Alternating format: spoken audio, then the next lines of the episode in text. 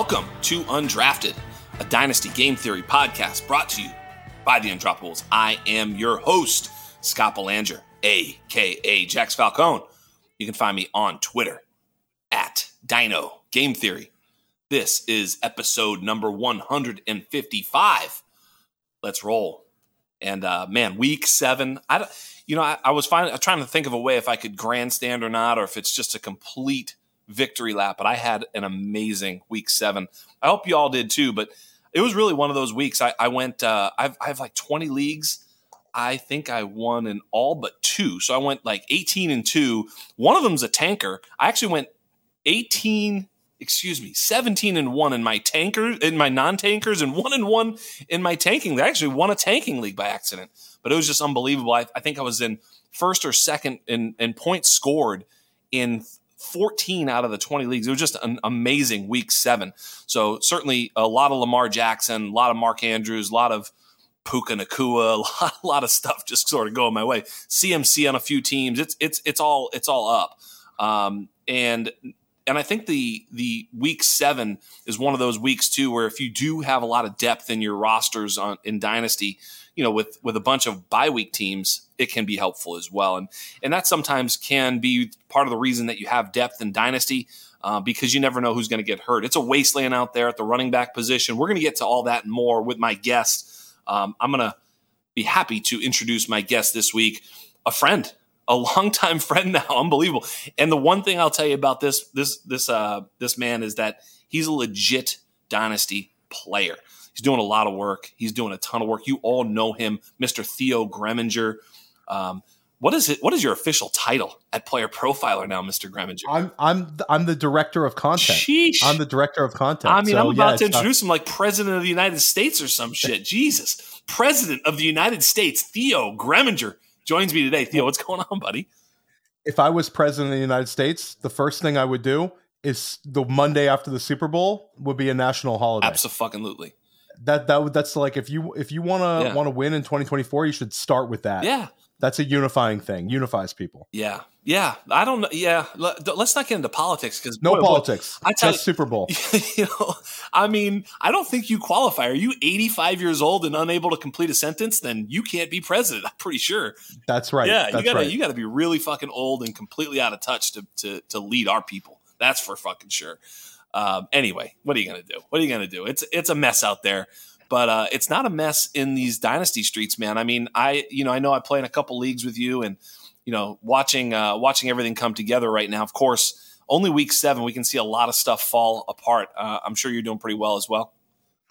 Yeah, you know, it was like this was a great week for me in Dynasty. Like Dynasty, for whatever reason, Dynasty went almost perfectly this week, and then redraft. I had a couple of really bad beats, Yeah, um, so kind of left a sour taste in my mouth. It's kind of it's kind of weird how that like the dichotomy between the the two the two like layers of fantasy of fantasy football. yeah, But yeah, Dynasty was a really good one. Um, and I've also been able to pull off a couple of like pretty interesting trades uh, recently. Ooh. I think that this is a this has been like a fun week for me um, as a dynasty manager, and I have a couple of teams where it was kind of like maybe it was like a slow first first two weeks of the season, and now the teams are starting to to, to catch speed. So yeah, I, I I loved week seven. It was by Mageddon, but now we're through it, yes. and I got a bunch of W's on by Mageddon, so I, I can't I can't hate it all. Yeah, absolutely. Well, I would love to hear about those trades. I'm gonna I'm gonna touch those trades, and I've got a little maybe a special rant that I've promised. So I'm gonna get to that and more right after this. As promised, I think I said I would rant. I'm not sure if it's a rant. I just feel like you know. let's put it this way: there was some stuff that went down on Twitter, and I, I'm gonna I'm gonna reset it. And and Theo, you can chime in or tell me to shut up or whatever. But here's here's what happens, right? So it, it was it was the whether or not Quentin Johnston was a viable redraft pickup when Mike Williams went down. And I thought, well, if you want fantasy points, I don't think he is. I don't think he's going to be a viable fantasy pickup for redraft um, if you're looking for fantasy points. And I thought, man, Josh Palmer had been you know trending in the right direction. He'd been he'd been playing in three wide receiver sets. He seems to be earning targets when he's on the field. He was fairly productive last year. Uh, he did see over 100 targets and over 750 yards last year as a, as a second year player. Uh, again, with those two players in in the in the lineup being Keenan Allen and Mike Williams, and I thought, man, he he's the next guy up, and he's the next guy up in a po- high powered offense. And you know, we hadn't seen very much from Quentin. Granted, I heard the theory, the idea that he has upside, Quentin Johnston. I guess. But I feel like Marvin Mims has upside. Why? Because he was on minimal snaps, but he was showing high efficiency. Um, Quentin was not earning targets at any sort of a rate and was not getting on the field, uh, you know, in two wide receiver sets or even three wide receiver sets before the Mike Williams injury. So I said, I think it's Josh Palmer. My friend Bean Counter said, no, no, the play is Quentin. And his point was taken. I already understand that, yes, his point was that Quentin had upside, and I just didn't think he did, or at least not as as much or as uh, as much as Josh Palmer. And I felt like maybe Josh Palmer could be a league winner. I don't I don't know what the hell. At least he's going to be the next guy up. That was the play for me. His play was saying that there was upside. And then ultimately what has been happening is he's been doubling down on he was right, which I mean, I suppose we still don't know. It's possible Quentin could turn into OBJ 2.0, but I don't Probably not. I don't think Probably so, right? not. So I mean, Yeah. isn't this kind of an easy one? Like I don't understand the the the the, the you know the the pushback on Twitter. That's what I'm like. I, I don't have anything to say because it's like, well, wait, you weren't right about this, or at least so far, you're it's wrong. I mean, Quentin is, doesn't look like the guy, right? No, Quentin definitely doesn't look like the guy. And I think sometimes when you dynasty like dynasty's different. You can wait and wait and wait. But when Yeah. you're talking about like redraft, um, the L's come quickly. Yeah. And it's uh, you know, the the results are there for us. And we don't have like infinity to wait on these players Right. because, you know, by the end of the year it's gonna be the it's gonna be Thanksgiving before you know it. And the fantasy playoffs are right around the corner. We're already in week eight. And I'll say that Quentin Johnston, when you had the bye week, that was the week where you could get your optimism and hope. Yeah. Because this self scouting, uh, the opportunity to play against Kansas City, and then, you know, doesn't do anything. Yeah. And Josh Palmer, I th- Josh Palmer's a guy that I should have been higher on in the offseason. Um, you know, he had 70 catches as a second year player. This was a guy that they drafted in the third round, familiarity with with Herbert, familiarity with the system, and he just kind of kind of got pushed to the side because of the the new Quentin Johnston draft pick, and I think that was kind of poor process. Um, Quentin Johnston now has one more out because Gerald Everett has suffered the quad injury. Yeah. So, like, we can tell ourselves a story that maybe he sees a little more work because of that. But at the end of the day, Josh Palmer is just locked in, and Josh Palmer just looks much better too. Yeah. It's not like Quentin Johnston is like a Marvin Mims where you're seeing him really, really flash in like this ex- extremely limited sample size, and you're like, okay, I've seen it. Or even Like once. you're just not seeing it, even once. That's right. I mean, That's right. we've not seen a single big play from him, and and that's really it. I mean, I, you know, I'm I, I'm not even anti Quentin. Like, I I get that there's this sort of potential upside, but the potential. His argument was there's so much upside there that in in, in one, and then two was there's there's Josh Palmer's irrelevant. Well, I would argue that if the production that Josh Palmer portends to have in your league is irrelevant, if that's irrelevant, then so isn't Quentin because his upside is not going to be so so good that he's going to be a top 5 or 10 wide receiver. I mean, that is such a inside straight draw. It doesn't even have any merit. So if you're in a deep enough league where they both might have something, I still would rather have the sure points of Josh Palmer. You know, it's like we forget, you know, I mean, I don't know. I, every league is different and and one of uh, you know, someone had a really smart take in the comments where it was like, dude, you don't even know the. We have to know the league. Like, if it's start two wide receivers, ten team league, neither guy's relevant. I don't want to pick up either. So you know what I mean. So it's like Yeah. uh, we're just talking about what's the likeliest thing to happen. And you know, he was sort of sw- he's like, yeah, you got to swing. You're going to strike out sometimes. Like, okay, well, if you're just saying that you were right because maybe in some other universe Quentin Johnston was good, okay. But he's not. So you're wrong. So let's move on. Like that's the fucking that's the answer to this whole riddle. It's like, of course we can jerk ourselves off about the idea of upside plays. I get that, but I'm not going to sit here and go back. Well, you were right. I guess I should have fucking picked up the guy who's not doing shit. It's like, no, listen, that's what happened. You know, so we see what happened. We understood what was going to happen, and we kind of called that we were right, you were wrong. Move on. It's okay. It's not even a big deal. And yes, there was an upside play to be to be had and an upside story to be told, but that's not what happened. At least so far. Again, it's possible Quentin Johnston is Calvin Johnston in hiding. But probably not. But probably not. That's right. That's right. Speaking of Quentin Johnston, though, I think that there's something to be said about this this rookie wide receiver. First of all, holy shit, right? Are there so many good rookie wide receivers? It feels like every year now. Am I am, am I right here?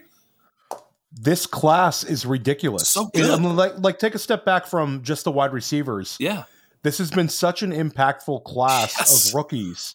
It's like two two or three years ago, everybody's like the class of 2023 yes. is the one you want to get those first round picks for. Yes. And then as we got closer to the rookie drafts, the enthusiasm like went down a little bit. Yes. And people were like, maybe it's not quite as special. It's not, no, it really was this. You special. know what it was? I've said this a couple times, Theo. It was because the running backs, right? Because the whole yeah. thing was centered around these running backs. And if you remember, it was like Tank Bigsby, Sean Tucker, um, you know, um, Sean Tucker, uh, Gibbs, and Bijan. There was a couple others, I think that, oh, Charbonnet maybe, but like a couple others. And it was like this sort of class was going to get there. And then the draft happens and like everybody's like, other than Gibbs and Bijan, it's like, you know, Tucker went like undrafted practically because of medical, and like you know all these running backs were sort of like, I'm not so sure. Bigsby behind ETN, and they didn't test as well, and yada yada. So the running back class sort of didn't look as strong, and for those reasons, everybody was like, well, fuck, if I'm not going to get my awesome running back, forget it, you know. And we forgot that there were a lot of great wide receivers, and there was a lot of wide receivers, Michael Wilson, and you know these deeper cuts that actually, obviously Puka, that actually showed as well. And so I think there was depth where we didn't see it. And the, of course, the tight ends and the quarterbacks yet. I mean, at least two of them did. You know, we'll see about Bryce. I think he's fine. Uh, I think yeah. he'll be maybe okay. I just don't think he'll ever be special. That's just, but who knows? We it's still some time there, but um, you know he'll be fine. But I think that was really what it was: is that the the running back sort of you know landing spots and all the rest of it sort of threw us off. Yeah, I think that's a that's a great point. And I will say that the the running backs, you know, we saw the incredible production from Achane. Yeah. Gibbs hits last week. Gibbs had the like the dream Gibbs game. Yes. They get dominated by Baltimore, but he has 20 touches, yep. nine catches, touchdown run. That's like what we want. Yep. And the talents there with with Bijan, very weird headache situation. Oh my god. Shout out shout out to the um shout out to the Atlanta Falcons beat writers. What incredible reporting to let us all know to keep Bijan out of our lineup when you find out Saturday night he's not feeling well. That was great beat writing. Yeah. Uh, you guys beat reporters in Atlanta just you guys just do it better. Yeah. Um, eat it. But and then I'll say like Tyjae Spears looks so good. So yep. the running back class, like the story for the running back class will be told in the second half of the season. Yep. But the wide receiver class, you nailed it. It's just unbelievable how good this wide receiver class is. And we knew that when there was four wide receivers selected in the first round, that that like kind of told us something that the NFL saw this as a position of strength relative to the class. Yes. But you rarely see it where so many players from uh, from the different rounds are all hitting. Like to me, the third round is the the like the the really fun one because yeah. You know, we've all seen what these first round guys have done, all seen what Puka Nacua has done but we've had such a, a bad run of third round wide receivers ever since Diontae Johnson and Terry McLaurin. And now this, we like everyone in this third round. Yeah. You know, like Tank Dell is a baller. Josh Downs, Josh is a baller. We're going to get Josh there, Downs right? is incredible. And Michael Wilson looks really, really good. Jalin Hyatt last week looks like the Giants wide receiver. If you're going to roster one in any format, it's Jalin Hyatt. Yep. And then I'm not unconvinced that Cedric Tillman's not pretty good at football too. Right. So the whole third round hit, like the whole third round hit. So Yeah. it's there's depth, there's quality, and like you said, it's every single year. Um, but it it it's there's no like limit to the amount of good wide receivers that can play in the National Football League. That's right. This is just like uh, it's just like a ton of them right now. Yeah, it's it's really fun actually. And there's the there's been like if we go see I'm old, you're older, you know, you're way old. I mean, how old are you now? 72, 27, whatever. I get those mixed up. Listen, we're we've been playing long enough to know that it used to be that the wide receivers took a long time to acclimate to the to the NFL game and the running backs could could contribute right away. And I think there's been some reasons for the wide receivers now to be able to acclimate much quicker. And I think it's a what is it? It's the Malcolm Gladwell 10,000 hours, you know, idea where these guys have been running routes in high school. There's more of a pass game emphasis at the high school level than there was 10, 20, 30, 40 years ago, right? The, the further back you go, excuse me. There's all the sort of all-star camps and, you know, uh, you know, uh, AAU sort of style of, of, of, of, play where they're they're just running routes, uh, you know, all the time. And then the college game has become wide open, right? So now these guys are getting way more reps, uh, um, you know, uh, NFL type reps early on. They're coming in ready to go. They know what they're doing. They're not like, wait, what do I got to do? You know, um, there used to be a physicality that was allowed in the NFL that you know guys like a lot of these guys actually would not have stood up to. They would have not been able to get open in the NFL from 15 to 25 years ago, but now they can because there's more space. There's a it's a quicker, shorter passing game. You know, the average distance uh, uh, per throw is down, um, but the you know total attempts is up. So I think it's just a the game is changing in a way, the position is changing in a way, and I think we're going to see more and more wide receiver hits. And I think we're going to see fewer and fewer bell cow running backs and more and more sort of split backfield. So the way that that changes makes me a little bit more bullish about drafting wide receivers in the rookie drafts than I'd ever been. Yeah, and I think if you look at it just from a from a very simple perspective, most of the time your flex now is going to be a wide receiver mm. as well. Mm-hmm. You're not searching for running back flexes, so it kind of all like you know trickle down effect. And you talk about the seven on seven, uh, yeah. you know, off season stuff that all of these guys do, um, and it's just every single year we're seeing this like injection of talent coming into the NFL. Like we saw, like the 2022 class was special. The 2023 class is really, really good. And now this 2024 class, Looks which I'm sure awesome. me and you are gonna we're gonna have a chance to podcast about this this offseason. Yes. This 2024 class is like the throwback where yeah, there's guys. a bunch of really big, strong yeah. physical ones too. Yeah. So it's wild times. And it, if anything, it makes me this is a dangerous game to play in Dynasty but it makes me more willing to kind of move off of like established very strong wide hmm, receivers. Mm, interesting, yeah. Because I know that there's the you know the rankings are, are so often going to change because these guys just kind of force their way in. You know, not necessarily like your truly elite guys, but kind of your semi elite players, like yeah. the guys like the Tee Higgins types that maybe move into the top 12 in dynasty wide receivers rankings. Now good luck trading Tee Higgins for Zay Flowers. Right. You just can't do it. Right. So those sort of like non-true alphas that that move their way up. Yeah.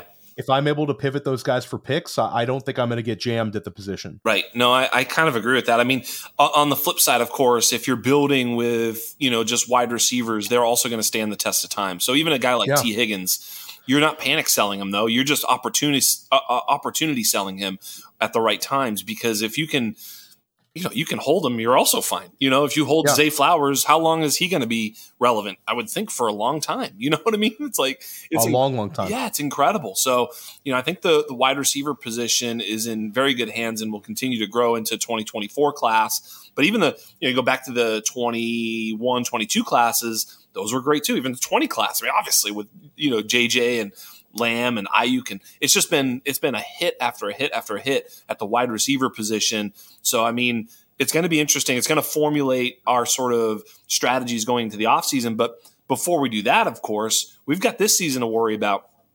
I wanted to talk about this basically this class because from a dynasty lens, you know, we can all say, yeah, yeah, Puka's awesome this year. He's obviously, you know, um, you know, a, a player you want to roster this season. But what happens to him in the future? Is he a real player? Where does he fall in dynasty? And then sort of, you know, flipping that to a guy like Quentin Johnston, you know, uh, and I'll go on one tiny more rant, but Quentin Johnston was, you know, the, the, the, the player that was promised to be attached to, you know, Herbert and all the rest of it. And I had one guy, um, uh, uh um, Theo, sort of chime in and was he's kind of being disingenuous, and that's fine. I don't really, you know, it's funny. You try and uh, I remember when I was you know new to Twitter and a big account would interact with me. I felt like, oh, that's very nice of him. You know, I'm gonna try and interact, and so I try to interact with other people, and you know, and then you start to answer someone's question. They're like, and they do that thing where they're like, so you must have been Fade and Chase then, you know? And it's like, dude, no, don't do that. Like, I'm trying to talk to you about the, yeah. you know. And so this guy did that whole thing. He's like, so you probably didn't even, you know, he was doing that whole thing. And I'll just tell you, like the Quentin Johnston thing, because he pulled something from like February. You know, it was like, look, you had Quentin as your wide receiver too. I'm like, sure, great, yeah. that was yeah. the. I, I feel like that forever. Like he's, you know, he's still a wide receiver too. Damn it, you know, it's like no, you've changed with time. First of all, I start my process in February, so he's trying to get me. You know, gotcha. You, it was your first uh, thought process about the class, and here you are. You know, so yes, as you go along, February, yes, we start to put it together. Then the then you start to dive into film and the in the data. Then the draft happens. Then training camp. Then the actual fucking NFL games happen. You know what happens? You change your entire opinion about shit because way more information can be gleaned from what happens in NFL football games than what we think is going to happen or even draft capital. The play on the field matters more than any of that stuff. And that's why Puka is now worlds ahead of Quentin Johnston. I'm not sticking to my priors of my early fucking analysis of the class. That would be the dumbest possible move of all time. And I don't think I need to say that to these listeners, the listeners that have, have been following this podcast forever. But god dang it. If you're listening because I told you, that's the answer to the question. You change with time. And here we are. And me and Theo are going to figure this part out. Where do these guys land? Eh, Theo? Yeah, 100%. And I'll say, like, your point about, like, it's like the sunk cost fallacy in redraft. If I draft a guy and he's not producing, just because I took him in the fifth round yeah. doesn't mean I need to jam in my lineup. Right. It's the same thing with our process in in rookie drafts. When we start mm-hmm. ranking these players, we do it before they land on NFL teams. Yes. And we don't want to completely change our takes on them, but at the end of the day, like if you're a very good at dynasty, it's then you're able to kind of assess what players value is right now. Yes. And that's like one of the most important things you can do in terms of dynasty. So yeah, you're spot on. Where you had a guy, you know, before the NFL draft is completely inconsequential. Yes. At this point, it's not even it's not even in like the the stratosphere. So like these guys who get Devi take lock and like that stays with them for years, that screws them up. It screws up their entire process. Yes, absolutely. You you made a great point. It's like Jahan Dotson. I, I drafted him in a yes. redraft league. I dropped him, I think maybe even week two or three. I was like, he I don't know. I you know, if he's not going to provide me upside, that offense isn't good. Like I had to make a decision. He, if I'm not going to play him, if I'm not feeling compelled to play Dotson, I have other wide receivers.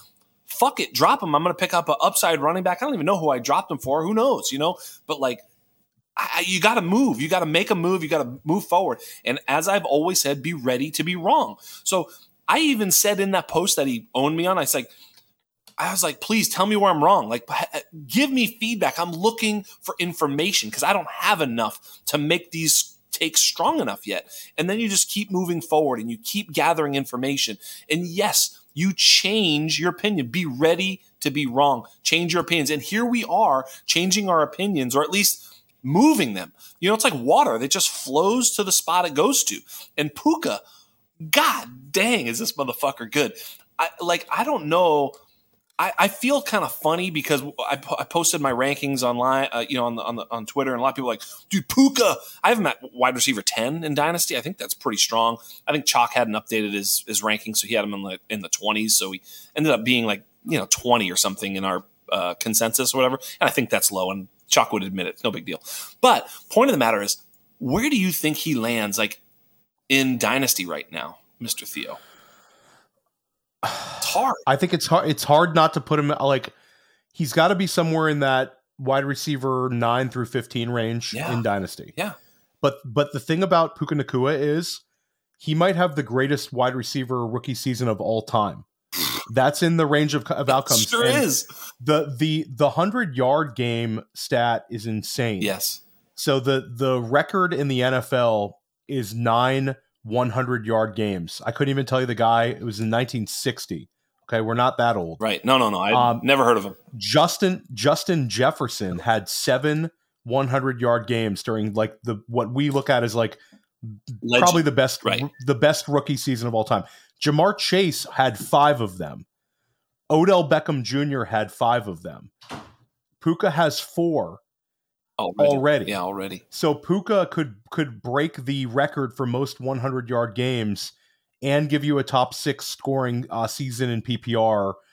Um, it's unheard of Yeah. this kind of production. So at the end of the day, the NFL is a is a process league, and you look at a guy like Tyreek Hill, a guy like Stefon Diggs, Yep. a guy like Amon-Ra St. Brown. Yep, yep, they're all drafted in that same range as Puka. So we need to throw draft capital out of the way. That's the only negative negative thing. Like if you want to keep Puka Nacua out of your top 15 in in in rankings in dynasty, your only argument against against him being in there is the draft capital. That's it. Saying how the that's it. That's That's, it. completely it. So That's it. Yeah, that's it. I mean, there's there's a little bit of like trepidation to move him so high. Like, you know, all right, wide receiver one. Then you know, it's like there's a point where you're like, wait, am I being foolish? And you don't want to be foolish either way. You don't want to be like I have him at you know 25 and be like, you dude, man, I need to see more. Okay, fine, maybe that's foolish. I also don't want to be like, you know, there's a point. Like, it, you know, but it, it is tough because in redraft right now, would you trade CeeDee Lamb to get Puka? Yeah, I would. Yes, I think I am. You know I think I'm I mean? making that move. Right? Yeah. So okay, so if you're willing to trade CeeDee Lamb to get Puka in redraft, what's your fucking problem in dynasty then, Chief? You know, you know what I mean? It's like, what do you think's going to happen next year? All of a sudden, Puka's going to suck. It's like, I don't know. And like, how much of this can be attributed to Matt Stafford and his tendencies? I'm not saying that Puka is made to be a good player because of Matt Stafford. I'm saying how much of his production is because of the Matt Stafford factor. I don't know that answer either. What do you think? I think like McVay and Stafford have certainly maximized his productivity, but at the end of the day, you see him making these spectacular catches on the sideline. You see him being able to separate. You see him being able to win in different levels.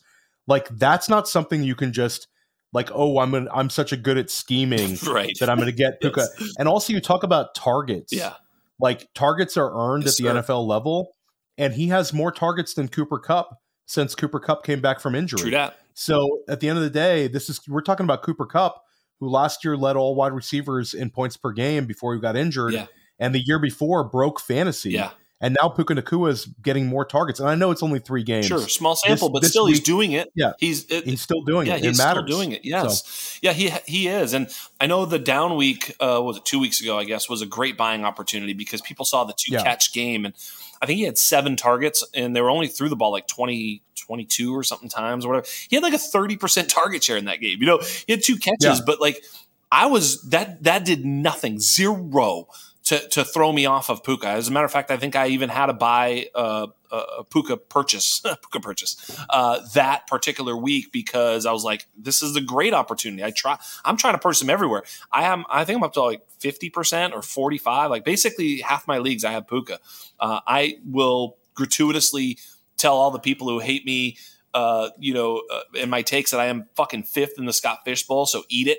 Um, and that and that league, I also have Puka, of course. You know, I drafted him, yes. So yeah, Puka it was the skeleton key for a lot of leagues right now, and certainly winning in Dynasty. Look, if you have Puka, what was he a third, fourth, fifth round rookie pick, and Yeah. now all of a sudden, you know, he's a top five wide receiver. That does not happen. Yeah, no, it's it's in it's insane. It's and insane. like, you know, I've talked to you about this. I talked to Ray Garvin when when he came on. I know Scott Connors had Scott Connors pivoted on the, on the like fully Puka. Um he's here. Yes. This is it. It's like we could talk about him for 2 hours.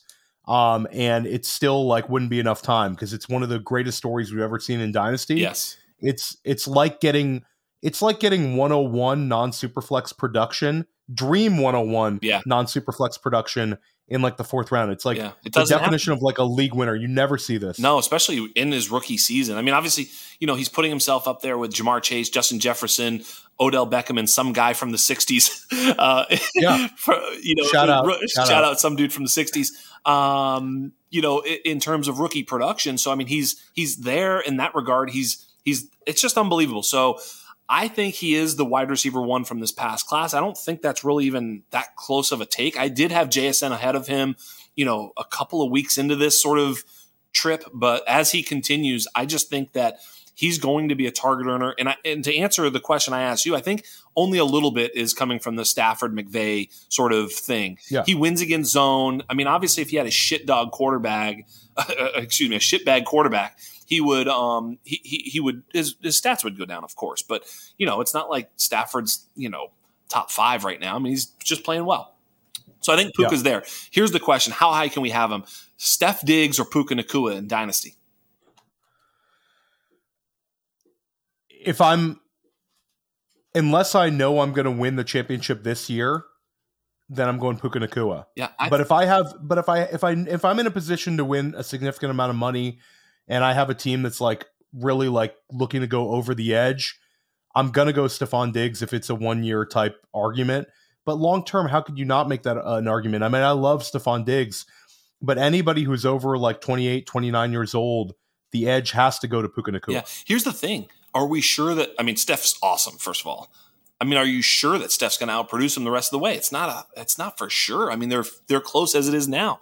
I think you're right, but man, I moved. I just moved him ahead of Steph Diggs. Now here's the next one: Chris Olave or Puka Nacua in Dynasty. I think I might go Puka Nacua. Gotta, and I would have we wouldn't have said that out. weeks ago. this one's yeah, like I, I I don't know. It's now you're blowing my mind with this one. Like you know, Olave's my guy. Yeah. But Olave, if Olave was doing what Puka Nacua was doing, every single person would have him above Justin Jefferson Sheesh. and Ja'Marr Chase right now Sheesh. with that with his profile. Um, and I guess if you don't, if you disagree with us about Puka Nacua, I think this is the kind of trade you should try to make. Yes, you could go pivot for Garrett Wilson or pivot for Chris Olave, guys who we have seen have great success. Yep. Um, and great have profile. that significant. Yep. Yeah. But at the end of the day, like Chris Olave is leaving like a little bit to be desired in terms of like the production. It's Yeah. not his fault. He's a great player, but at the end of the day, we we we play for for titles and we play for production. yes, sir. Um, and if you put Chris Olave in Puka Nacua's situation, I don't know if he'd necessarily be scoring like Puka Nacua. Um, it would be interesting If he though. was, if he was scoring like Puka Nacua, people would be advocating for Olave as a wide receiver one overall in Dynasty. One hundred percent. You know what would be the number one. He would mo- he would have moved ahead of Justin Jefferson and Ja'Marr Chase. If he was producing the exact same stat line as Puka. or if Jaxon Smith-Njigba Yeah. was doing what Puka Nacua was doing, Right. They would be advocating for that. if any So, of these guys with some of this high profile stuff so that's why it's a little bit tough to to parse because we do have to look at draft capital but how much right okay so so here's remember hey remember in the offseason we kept asking the awesome Sislowski question which was who could break into the Jam- Ja'Marr Chase Justin Jefferson tier and we- we'd give all these answers who'd have thunk it was fucking Puka it's crazy. it's crazy here we are It's crazy. all right, so Puka, I think is I, I he, right now he's wide receiver nine for me. I just moved him ahead of Steph Diggs because you're right. I think I would move off Steph Diggs and almost you know probably ninety percent, even my competitive leagues. I mean, in a lot of them, I, I would consider moving off Steph Diggs to Puka. You know, you don't lose too much in year one, and then you just have you know a, a, little bit longer of a runway, but it's close. He's right in that ballpark. That puts him right around. He's, he's a top twelve, uh, you know, uh, dynasty wide receiver. You know, I don't know if you can move him ahead of Garrett Wilson or Tyreek Hill, maybe CeeDee. I mean, CeeDee, certainly you could talk to me. We're going to have that conversation another day because I'm not ready for it because it hurts my heart too much. But um, CeeDee is one of these guys that certainly is now maybe in the Brandon Aiyuk, Jaylen Waddle, DeVonta Smith, you know, category and not the Amon-Ra, Jefferson Chase, you know, that category. I think he's moving himself down. And who knows? I think maybe Chris Olave's with him. So anyway, um, who's wide receiver two in this class for you right now? Because I think that's actually a very good question. If you asked me six days ago, it was Zay Flowers, but Jordan Addison looked simply incredible on Monday Night Football. And Addison, we can't discount the touchdowns. Addison has six touchdowns already. Yeah. Um, you know, we're we're talking about he's going to end up with, double digit touchdowns with his his uh, profile. Where Addison, like we talk about Addison, his his structure and his profile and his playing style, kind of reminds you a little bit of Stefon Diggs as a guy who's Yep. going to be here to stay. Exactly. Yep. For me, I'll take a cop out, and I'm going to put those two guys in a tier. because I think both of those two guys are are like really, really, really close, and we've seen it. But if I was offered a trade and I was offered Zay Flowers for Jordan Addison, I'm probably turning it down. I don't know if that's the wrong process, but like Addison is just everything about Addison screams long term fantasy success. Agreed.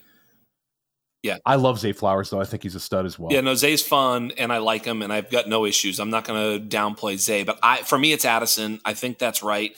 I, I think actually, you know, I think you got to put JSN in that in that category too. I know he's not producing yeah. right now, but I think that if you're going to make a three man tier, it's got to be, or excuse me, if you're going to make a second tier, I think it is those three.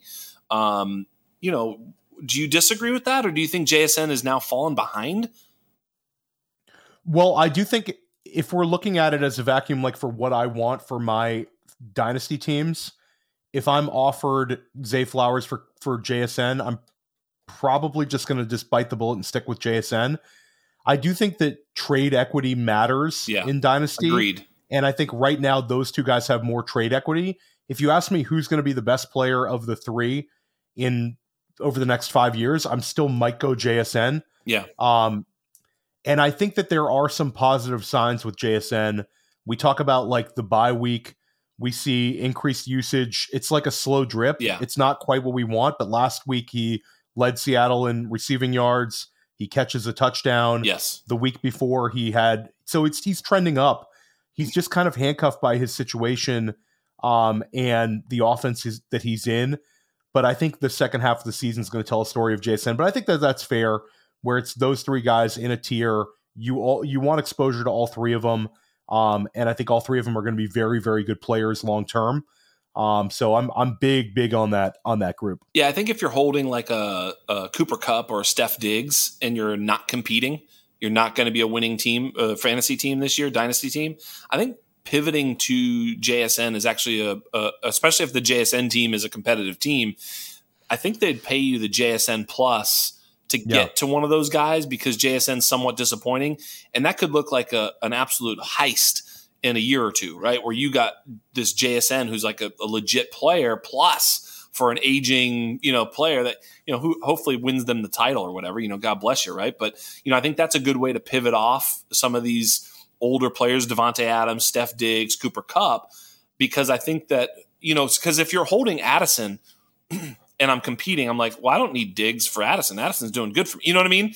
So it's like, yeah. right? So it's like when you see a, a, competitor with JSN, you can attack them and and and say, hey man, you're really good. Up, you know, you want to fucking win. Here's Diggs or you know Kupp or whomever, right? Older player that, that that's really performing this year. So that's a trade I've seen in a couple spots. It's a trade I've offered in a couple spots, and uh, a trade I'm actually working right now is a Diggs JSN and, and and some stuff around it.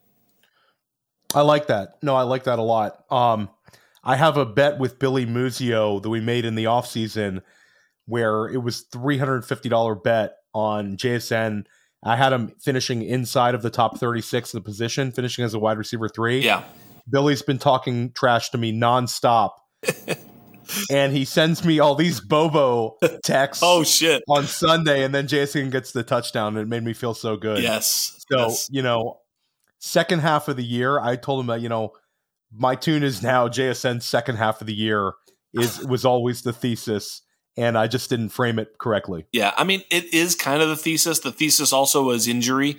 You know, you'd yeah. rather have it. Be, uh, obviously, you don't want any injuries, but you'd rather have it be Lockett for JSN, not DK, because DK really they're going to put someone else out there. It's not like they're going to be all right, fucking JSN, head out to the X and see what you can do. That was never going to happen. So in walks Bobo, who, by the way, another rookie who actually looks really good. He's old though. Yeah, well, Bobo's old. Yeah, that's yeah. all right, buddy. So like, yeah, it counts, I guess. But he's, he's like twenty five. He's yeah. weird and he's, he's got a cool old white guy. Yeah, I love him. Yeah. I'm in. Let's go, Bobo. Um, he led them in snaps this past week. Yes. He, ran, he had more snaps uh, than any Seattle wide receiver. So, you know, like Pete Carroll uh, went with the the big, like I, he's like six four. Yeah. So they they went like like for like size. He's exactly. a different kind of six four than DK. Yeah.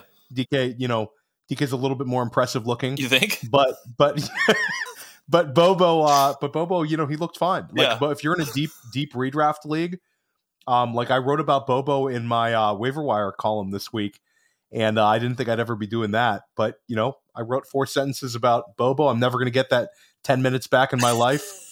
Um, hey, before we move on, before we move on, speaking of uh, impressive looking wide receivers, is AJ Brown? I mean, what the fuck, dude? Is he so good right now, dude? Like AJ Brown, if you shit. if you go from week three on, he's wide receiver one overall. He's since week three on, he's been averaging nearly 26 uh, PPR points per game. Yeah.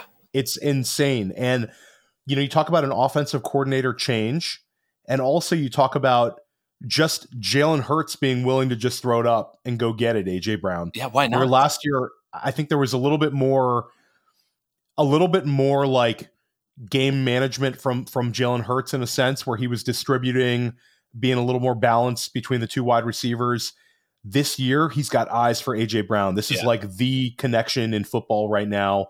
Um, AJ Brown's maybe the league winner because you were drafting him yeah. at the end in redraft, bottom of the first round. AJ Brown. Um, people looked at that as kind of like a not a whole lot of upside pick because he last year he gets to 145 targets, and you know people were like maybe that's kind of a cap target ceiling because Goedert missed some time last year, um, and all and DeVonta Smith um, you know, is this incredible target earner. So it's going to be, you know, just might as well wait a couple picks and take DeVonta Smith in the second. That's been completely wrong. DeVonta Smith is like a low end wide receiver too, and AJ Brown is maybe the best wide receiver in football. Um, and he did it head to head against Tyreek Hill, um, which I think was very very cool for everyone to see in prime time. So I, I got nothing but incredible things to say about AJ Brown. This is like, it's kind of like somewhere in like the multiverse, yeah. AJ Brown would have landed on a team that that gave him 150 targets every year, and he didn't have those years in Tennessee where he was getting 108, 110 targets. Um, because you just see how good he is. He's on pace now to get like 180 plus targets. It's it's wild. 75 targets already through seven games for AJ Brown. It's it's wild. I uh, I will tell you, uh, AJ Brown on my Scott Fishbowl team. Just so you know. Uh, there you go. Yeah, There you go. I went. I went. Uh, I went CMC. He's worked out. That was that felt good. Uh, I went Kupp. That started to feel bad, and then I went AJ Brown. But now with all three of those guys healthy and going, and then of course I drafted Puka and LaPorta, of course, and this is going to be and Achane. This is going to be the the worst the worst team I've had Come in the Fishbowl. I started out with Travis Kelce at the 101. Okay. And then I went CeeDee Lamb, Tony Pollard, mm, which has been like dude, complete purgatory. Yes, I want, I, so, dude. I drafted AJ Brown over Pollard, and immediately was like, I think I fucked up. I told, I said I fucked up when I took Kupp over Tyreek Hill, which actually probably was a fuck up, I guess, in some ways. But like both are fine. But like I was yeah. like, I, I, if I'd have gone Tyreek too, imagine if I'd have gone fucking CMC, Tyreek, and AJ Brown. Oh my god. Oh that would have been incredible. Oh my! But I'd yeah, probably no, be I'm, I'm, first in the fucking thing. Jesus, unbelievable. I'm, I'm definitely rooting for you and you in the fishbowl. I hope you pull it off. Thanks, that would buddy. be a big, a big, amazing uh, finish for you. Billy Muzio got very, very high up, I believe, two years ago.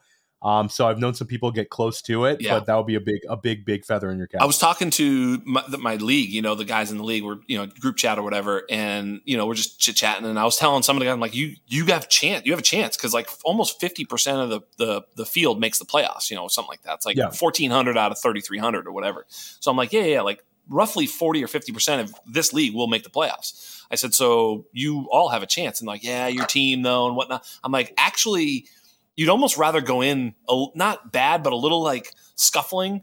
And because it's whoever's hot down, like, yeah. you know, you got to be hot in the playoffs. So if your team was hot early, it, I mean, unless it's a real juggernaut, it's, it's going to be hard to imagine it stays hot the whole time. So, um, you know, it is what it is, but it's fun as fuck. It's a great tournament. I mean, you know, obviously, you know, that's just, it's just fun, you know, and, and it's no, fun it's to interact very, with everybody. Cool. It's fun. It's cool. Um, so okay, so getting back to this this class, um, after I totally agree with you. I think it's JSN, Addison, and Zay. The question that I think is actually hard is who's next after that because there's a lot of a lot because I don't think it's Quentin Johnston anymore. I mean, you know, uh, you you know what I'm saying. So like, who do you think it is that's next after that that threesome? This is a very, very difficult question. I think if if it was a pure talent where I could take any single player and put him in an ideal situation and have him get targets, it, it would probably be Marvin Mims. Yeah. But to argue that the, to argue that it's Mims now when he's not producing anything, Difficult. like you can't do it. It's tough. Uh, as much as as much as even if you're the biggest Marvin Mims uh, fan yeah. and and you really believe in his talent, it's just not happening this year. Not with Sean Payton. Um, now a week from now, uh, if the trade deadline goes how we think, and potentially a Sutton or a Jeudy gets moved, then maybe you have a path where a week from now we're like, okay, Mims played 56% of snaps and his trajectory is pointing up. But Yeah. right now, I've seen a lot of really, really good things from Josh Downs. There it is. And I want to say Josh Downs. It's so Um, close. I, I but- love that answer though. It's really got to be close to Josh Downs if it isn't. So keep going. I just love that answer. So it's Josh Downs has done the most. Yes. Tank Dell could have been there if he didn't get hurt. Yep. I have them back to back. And I'll say you have to throw Rashee Rice in there because of the situation Hmm. he's in with Mahomes. So I'm going to probably go in a vacuum. A few weeks back, I said Tank Dell was the best third round pick since Diontae Johnson and Terry McLaurin. But I think Downs is is it. Downs is, has been able to produce in different ways. Yeah. And the guys like Josh Downs hold value for a long time because he's can win in the slot Yes. and he also has big play ability Bingo. as a slot receiver. Yeah. And he's also in a in a situation where I think they really believe in him. Michael Pittman is 26 years old and playing fantastic, but short term, Josh Downs is going to be the number two target in a in a Minshew offense rest of the season. I said I think that Josh Downs is a wide receiver three for the rest of the seasons. I think he'll be a top 36 wide receiver rest away. So you'll have that year one production. He'll have momentum heading into year two. He is a guy that Anthony Richardson apparently has a bond with. So there's not a whole lot to to not like about Josh Downs. Um, and he was a mega producer in college. Bingo. So there's a lot of bo- a lot of boxes get checked off for Josh Downs. Yeah, his his college profile, if you know, if we didn't have NFL production, was certainly stronger than Tank Dell and Rashee Yeah. Rice for that matter. Um, I, and at a better at a better level of college football Bingo. play than those two guys. yeah. Now we have to shift to well, we've seen them both perform at the at the at the NFL level, so that's why I think Downs and Dell are the are the answers for me. Although I do believe I would I would I would rather have Marvin Mims than Rashee Rice. I I don't agree with the Rashee Rice take. Here's my my subtle take on Rashee. I think he is the wide receiver to own in Kansas City. I think he's basically the only wide receiver there with a pulse. You know, I've, I've said Cadaver's, you know, dead to me. I mean, he's a gimmick player. He's never going to be a real boy. Pinocchio's, you know, dead there. Um, you know, Justyn Ross. My God, dude, what the fuck? Did you Yeah, hear not a, not a good not a good off the field uh, news for Justyn Ross. like, honestly, pour it all the fucking way out for Justyn Ross. I think I'll be dropping him in many leagues. Like, not because of a moral stance, but like Yeah. that, you know, if you're dragging your girlfriend around the apartment by her hair, you might not have a future in the NFL. I just, it's a fucking thing, you know? You might not want to be a guy who's suffered catastrophic injuries, who's an undrafted free agent doing that either. Exactly. That's right. Yes. Like, I, yes. You know, Yes. Yeah, I said something like, uh, uh my, I, you, I think you may have seen the tweet. Uh, maybe because maybe the reason he's not playing is because Yeah. he's an asshole, and someone was like, "Oh, there's lots of assholes." And like, yeah, they're not all fucking. Yeah, what you just said, you know, fucking undrafted guys Yeah. barely playing. Yeah, exactly. Um, so yeah, he's he's he's fragile. The other guy, uh, Jalin Hyatt, but I think in, in and we're gonna get to him, but the the um the the Kansas City wide receivers, I think, are all kind of dog shit, right? MVS, you know, uh, yeah, he has some, he's gonna have big plays. Like in a best ball league, you know, MVS scored for you this week, but you can't see it coming. You can never put him into a managed lineup because it's going to be like zero zero zero zero fifteen. That's that's his stat line for the year, and you never know when the fifteen or twenty is coming. He's a bum, so I think Rashee is good. But here was my take: if Rashee were really good, Theo, I think he'd have been better already, especially on a on a on a you know efficiency basis. Like if Marvin Mims were getting the Rashee Rice you know snaps in Kansas City, don't you think he'd be doing a little bit more with them? oh, a million percent. Yeah. I, I, I think talent wise, you can't. It's it absolutely would be Marvin Mims. It's not even close for me. Um, but at so the end that's of the what day, splits it for me because like the, the situations will change and i would think that marvin will eventually get on the field and be a better player so therefore in dynasty i'd prefer him because at this point you're not starting either guy you know does that make sense Yeah. you know Yeah. I did, so Marvin Mims is also like I have so much Marvin Mims. Me too. He's one of my most exposed guys. I moved one Marvin Mims share uh, last week in a FFPC Rotoviz Triflex format, which actually favors the wide receiver. I had a very deep wide receiver team, loaded team, and I moved Marvin Mims and a 2024 third to get Isaiah Pacheco because Hmm. I need another running back, and I and I don't have enough Pacheco, so I'm not like getting off of Marvin Mims, but I do think it's it, my my idea with Marvin Mims was I thought that there was no way that he wouldn't make an impact for me in year one, Right. and I it it disappointingly you have to say that there's a chance that he doesn't make any impact year one. It's definitely possible. I mean, we drafted him, or at least I drafted him, thinking that was the case, especially when, you know, Tim Patrick and Jerry Jeudy, Courtland Sutton were all there, and you're like, okay, Yeah. Dulcich was alive. Um, you know, so you say, okay, well, then this is going to be tough. And then Dulcich goes down. Patrick obviously goes down. Jeudy is not any good at football. And Co- Courtland Sutton is Courtland Sutton. And you're like, okay, well, this ought to be fucking awesome. Uh, just give him 70%, you know, snap share, and this motherfucker's going to go off. And no, that has not been what hap- what's what's happened. Now, I don't know if this is I don't know what this is. If this is one of those situations where it's like they're just sort of taking it slow with him or Payton, I think, is punishing him. Not to interrupt you, No, but I think Sean Payton punished. interrupt. It's the Jets game. Hmm. The Jets game was a game that they were going to win, and Marvin Mims had two big fumbles. Yeah. And Sean Payton's like this old school dude, and he already wasn't really trusting Marvin Mims with like a huge amount of snaps, and after that, it's been downhill. Hmm. So it's terrible process from the coaching staff. Like they don't have enough talent that they can do that. No. Um, and it's certainly like a big fu to all of us fantasy football managers. yeah, man. And and, and just that- as a Marvin Mims fan, like a football fan, Yeah.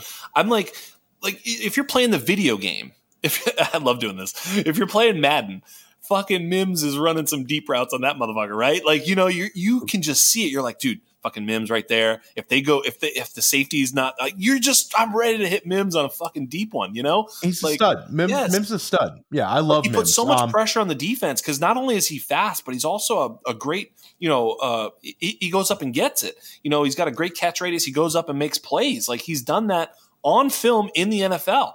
So, and, and then he, you know, returning fucking kicks and shit. Like he's clearly an athlete with the ball in his hand at this at this level. I mean, yeah, to see him score negative on a bullshit end around or whatever it was, you know, it just it's painful just to watch this. You know, Yeah, but I think you make a great point on if you're not contending this year, offer your Rashee Rice and Yeah. get Marvin Mims plus. I think that's a great pivot. Yeah, I think Mims is a buy low right now because I think some people are like, you know, you know how the dynasty crew is. It's very fickle nowadays, and Yeah. you know if he's not scoring, he had the negative, and it, it just sucks. So it's you're you're you're, you're emotional little bitches in your league. Like, no, I don't like Marvin Mims anymore. You know, just go take him. You know, and and uh, and I think that's a great buy. Um, so I, th- I I think it's Mims still right there with Downs and Dell, if not ahead. I mean, it's he's right there for me. The other group is like the Michael Wilson, Jaden Reed. Um, am I forgetting anybody in that group? Rashee, if you like him. I think that's about I think it in that group. That's about yeah, that's about it for that group. And I think it's kind of like uh Rashee might be in his own little mini tier just because of the quality of the situation for me. yeah, Because you know, you know, we talk about like talent and situations change. yeah, But as long as you're in Kansas City and you're attached to Patrick Mahomes, he's got a chance to return, you know, wide receiver three value for a long time in his career. And even if they add a proper alpha, um, and obviously the alpha is Travis Kelce. I mean, Kelce's playing insane, especially the last two weeks. But even if they add an upgraded wide receiver one, year two Rashee Rice Yeah. is going to be the kind of guy you you're pretty uh you know you you feel okay about putting in your flex. you would think. Yeah, I agree. Yeah, you would, think. So I agree. He's pretty insulated. The other guy, Um, but those the other guy for me, right after that, yeah, cool. right after, right after that, for me is like Jalin Hyatt has to be mentioned because you know he was a look. He was, you know, I heard uh, Dwain McFarland and Ian Hartitz talking about him a little bit, and it's like he's starting to come on. He, you know, Lance Zierlein, you know, thought he was a first round talent. There was a lot of people who thought he was talented. There was a few people who sort of mocked him because of the offense he came from in Tennessee, where it was a little bit, you know, schemed and put together. But the dude has also kind of performed on a per, you know, per snap basis thus far on a team that nobody has really performed on a per snap basis at the wide receiver position. So that certainly speaks to his talent potentially. Uh, he certainly has speed. He's young. He's frisky. He's got some draft capital. He's starting to play. You know, Jalin Hyatt could be a little something something. Jalin Hyatt is explosive, and he's you know again a third from this third round. Yeah. Um, he was a four four flat guy at the combine, but if you will remember, we all thought he was going to be like a four three two guy, right. a four three three guy. And the field the field um, speed is good. Yeah, and he flashes on field. Um, all of the Giants have made a point about talking about how good he had was in the preseason. Um, you know, you hear like Tyrod Taylor, not not even when Tyrod Taylor was starting. I read an interview with Tyrod Taylor where he was specifically talking about how Jalin Hyatt's going to help the team this year and make plays, and also, you know, I think the Giants have a plan for him. You're starting to see it. He had a season high five targets this past week. Um, I had him very high up in my waiver wire uh, rankings because I think he's attainable in a lot of redraft leagues, and I think the trajectory is definitely pointing up. Like we wanted Wan'Dale Robinson to be a thing, it's just it's just not happening. The yeah. ceiling is too low. Yes. Um, and there's nothing else there. It's Darren Waller, Saquon Barkley, and then there's an opportunity for one other giant. I think over the second half of the year, when you see Jalin Hyatt start getting into like that seven to eight target range, yes, then he becomes very very fun because. Yes he can really, really go and yes. he can make really, really big plays. That's so the key. That's the key yeah. is that if you are able to attain Hyatt or if you have, you know, I, I put him on the block in one league. It was funny too, because I put him on the block and I was like, literally moments I was like, actually, fuck off. He's not available. He's going off this week. And everybody laughed at the, you know, because it was right before this past week. And I'm like, dude, he's bound to like make a gigantic play. And so when you see that, if he, if he goes out and has a, you know, eight target game where he has five catches for 122 and two touchdowns or something, you know, it's like, which is in the realm of possibility for this guy to take it over the top or something.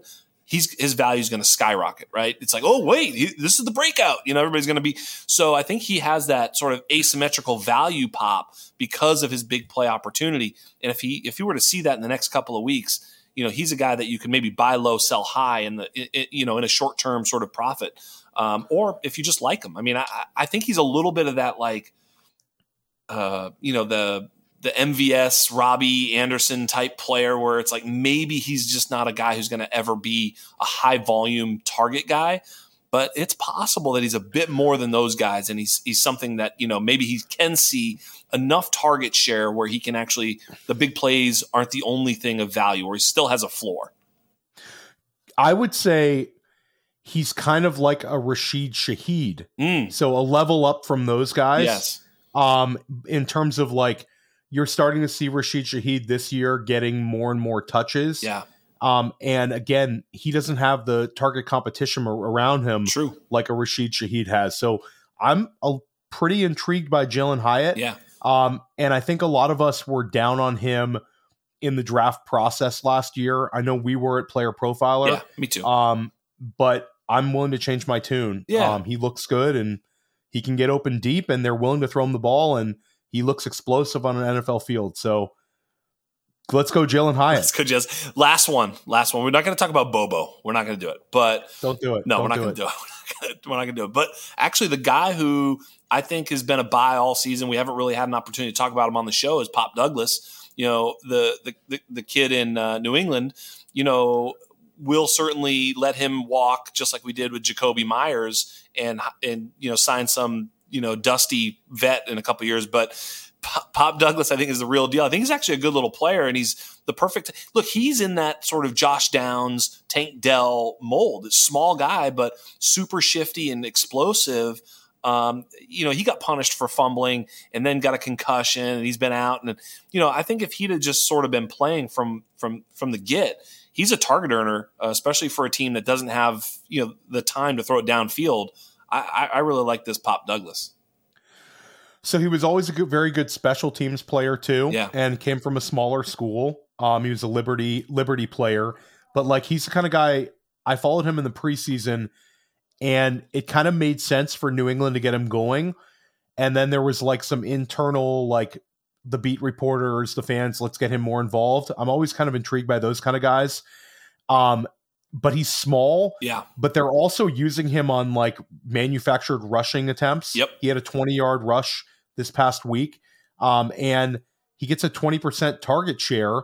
And they have some pretty decent matchups coming up. They have Washington coming up, uh, Miami this week. The game flow could could prop him up. And it's pretty much Kendrick Bourne, and that's it.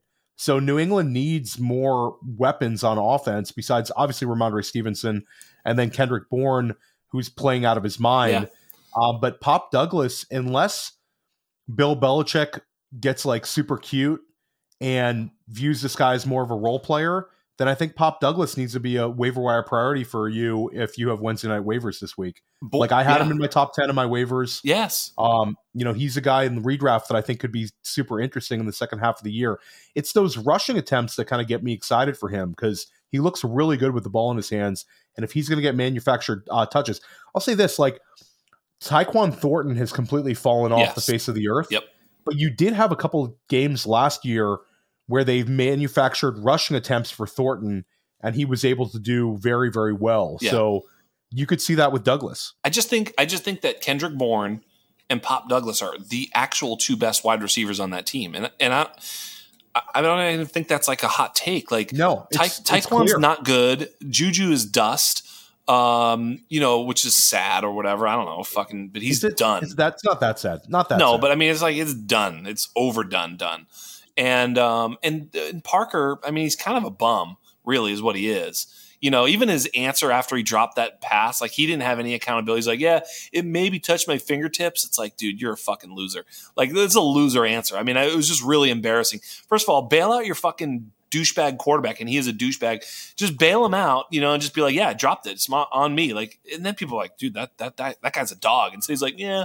You know, maybe it touched me. It's like, what the fuck, bro? So Yeah. he's a loser. But you know, keep him at the X, and and then you know Douglas and and Bourne, you know, for all the the the volume touches, it's like God, these guys are open. Yeah, they're no open. for sure. Yeah, and it's just a like. Also, you saw Douglas get this increased usage, and they have their biggest win of the season. They beat their rivals and the Bills. Yeah, like it all, it's all coming together. He's got the momentum right now, so yeah, I'm I'm super interested in uh in Douglas. Like, Yeah. I play a lot of FFPC Dynasty where he's he's available Yeah. in a bunch of these FFPC Yes. Dynasty leagues. I'm going to try to add him in a lot of places. I did have him in a, in a number of other like deeper Dynasty formats though. I've got him stashed And, on a uh, number of taxis yeah. for sure. Yeah.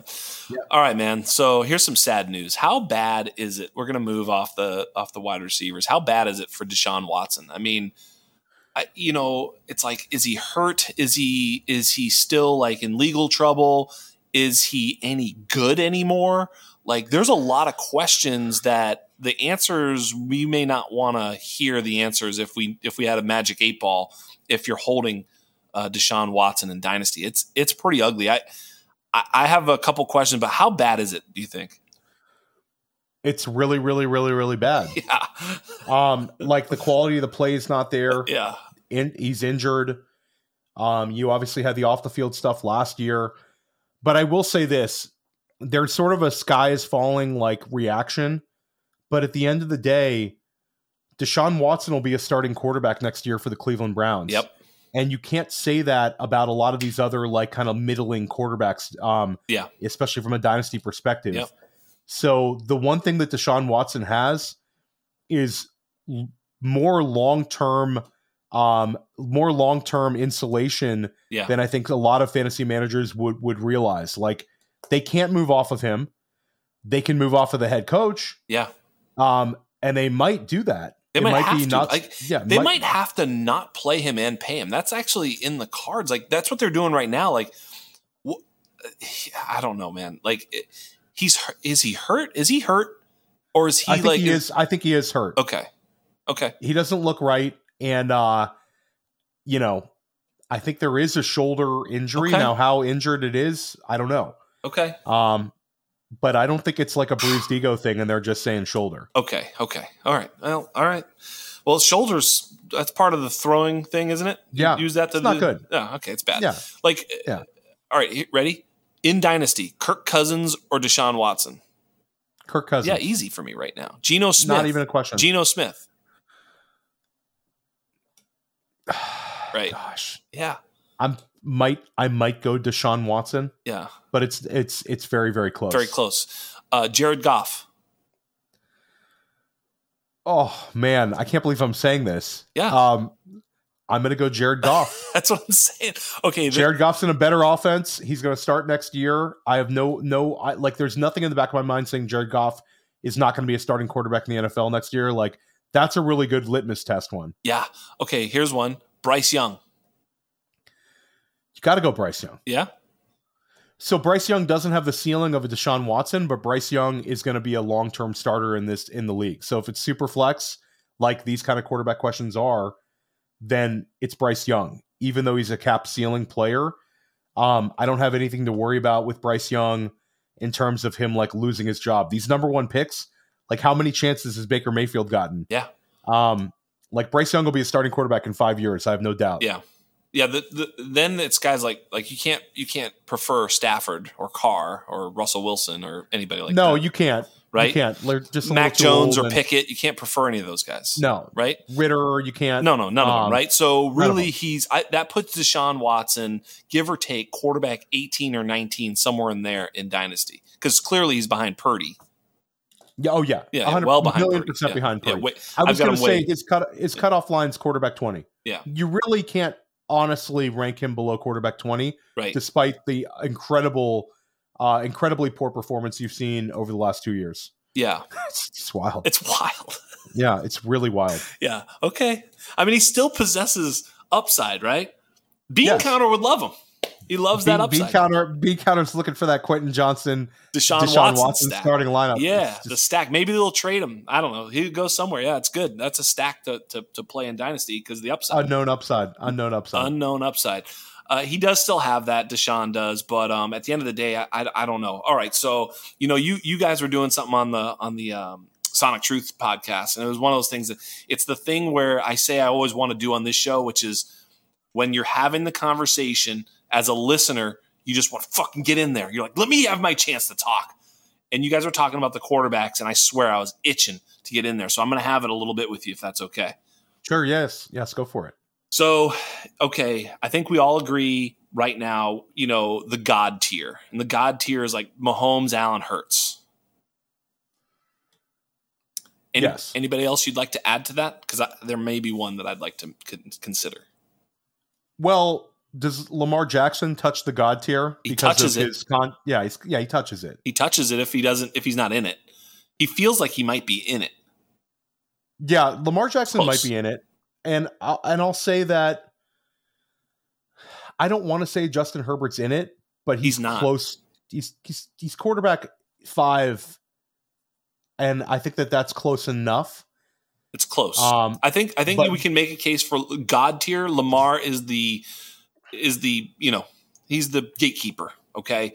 Yeah. Be, and so because Hurts Allen, I mean Allen just you know even when he's bad, he's good. You know it's like so good. So and Mahomes is going nowhere, and he's going to be great forever. And it's just like it's just so secure. He's what is that a government bond? You know what I mean? Whatever it is, it's like a T bill. yeah, he's fucking as steady and secure as it could possibly be. He, he he'll break his knee and just pop it back in. You remember when he did that in the playoff game? He's like, yeah, just fucking put that thing back, and he's like, all right, I'm good.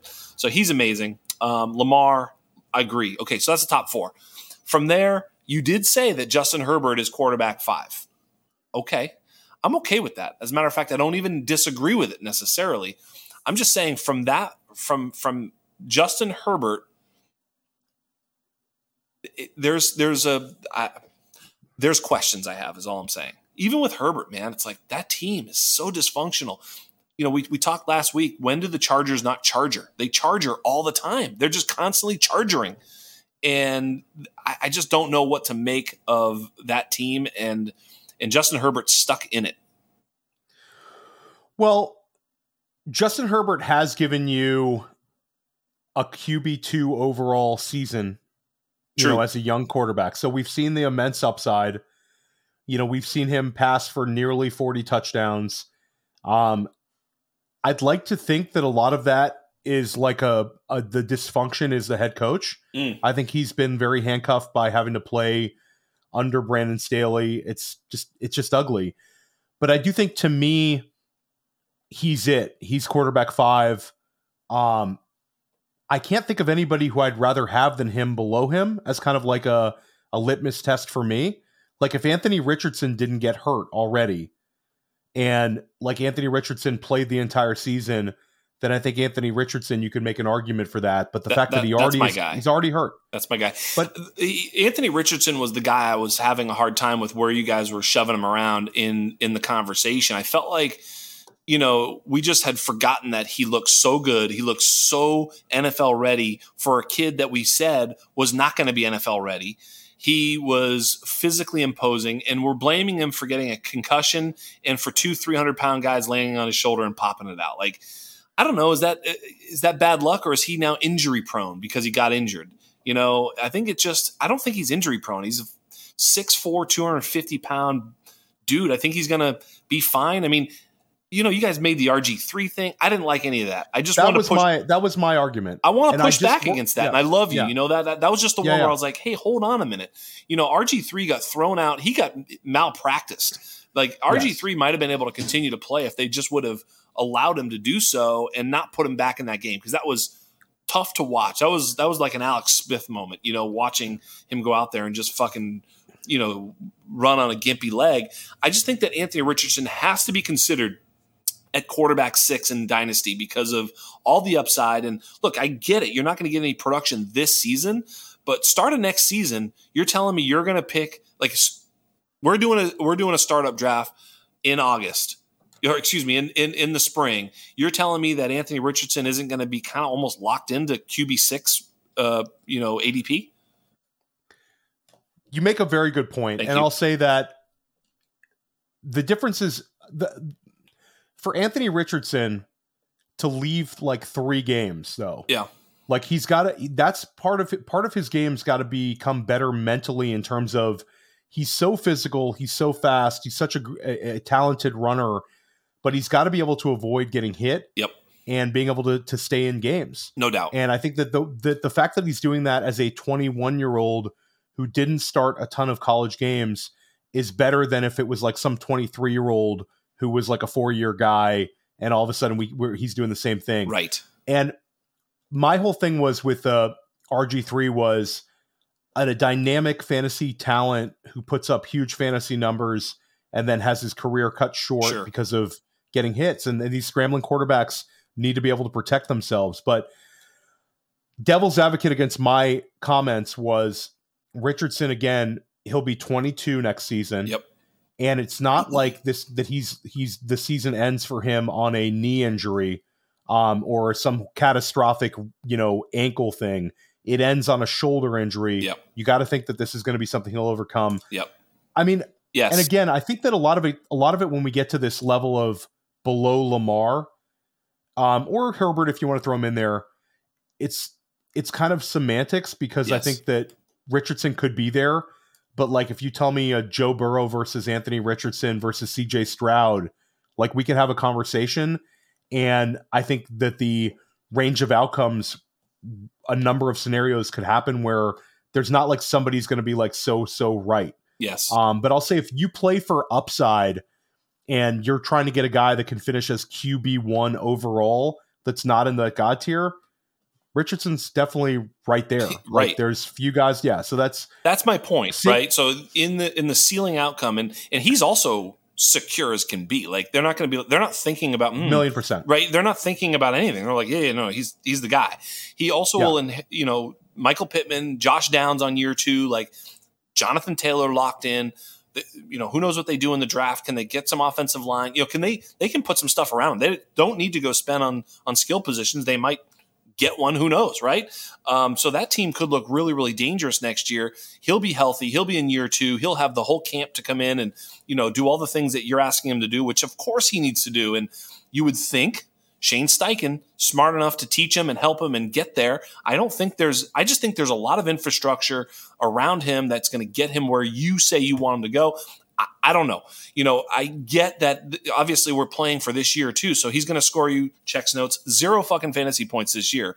So that part you could make the argument. I feel like that part you could say, hey, look. I would rather have Joe Burrow because he's at least going to help me win this year. And it's like, well, that I can't argue with. But any of the other stuff, I just I think it's kind of just bad luck, and we're going to see start of next year, there's going to be no thought of like, is his shoulder okay? Is he going to get hurt? I don't think any of that's going to be like a real concern of ours. I think it's going to, I mean, shit, it's always a concern. I, I watched Lamar Jackson play and I'm like, don't get hurt, don't get hurt, don't get hurt, don't get hurt. Jalen Hurts, he kind of like scrambled the other, uh, this past week and like, he, he just fell down and took the sack. And I was like, and he kind of got up slow. And I'm like, oh my god, oh my god, oh my god, right? Like you know, these guys are all you know could get hurt, right? So when when Jordan Addison had a hurt, hurt foot on the sideline. I yeah, nearly threw up. Right. I nearly threw up. Yeah, these injuries, man, they can come for anybody. And I think they're more irregular than anything. I think certainly Anthony Richardson's were to some degree. I mean, you know, yes, he does need to protect himself. I think he thinks, you know, obviously in college, I think he probably was like a man among boys in a little more of a, a certain way. And maybe he needs to kind of understand to protect himself a little bit better. Hopefully, he can learn that. I, he is a student of the game. He has, by all accounts, shown that ability. So for me, it's very, very hard not to have Anthony Richardson right there with what I've seen of him and the upside, right? Obviously, if there was no points for rushing, he'd be way the fuck down. Who cares? Shit, But you do yeah. get points for the rushing, you know? Yeah. Yeah. No, big time. Big yeah. time. All right, so there we go. We said it, and I think that the the group of like Lawrence, Burrow, Tua, Stroud, I think that's a group Yes. Those are those are like those are guys that like I can't untangle them so much. Um it's hard to untangle them. I just think that there's those are four four guys in a, in a tier. Do you agree with that? Yes, and I'll, I will say that that's that's four guys in a group, and I'll say that the next few weeks are going to be tilting because Kyler Murray comes back. Yes, and we also need to see Justin Fields when yes. he comes back. Correct. So like those two guys have like the huge range of outcomes. Yes. Like I believe was was that me and you in a startup draft discussion where I took Kyler Murray and and I I'm not I don't remember. It could have been Memphis. Mm.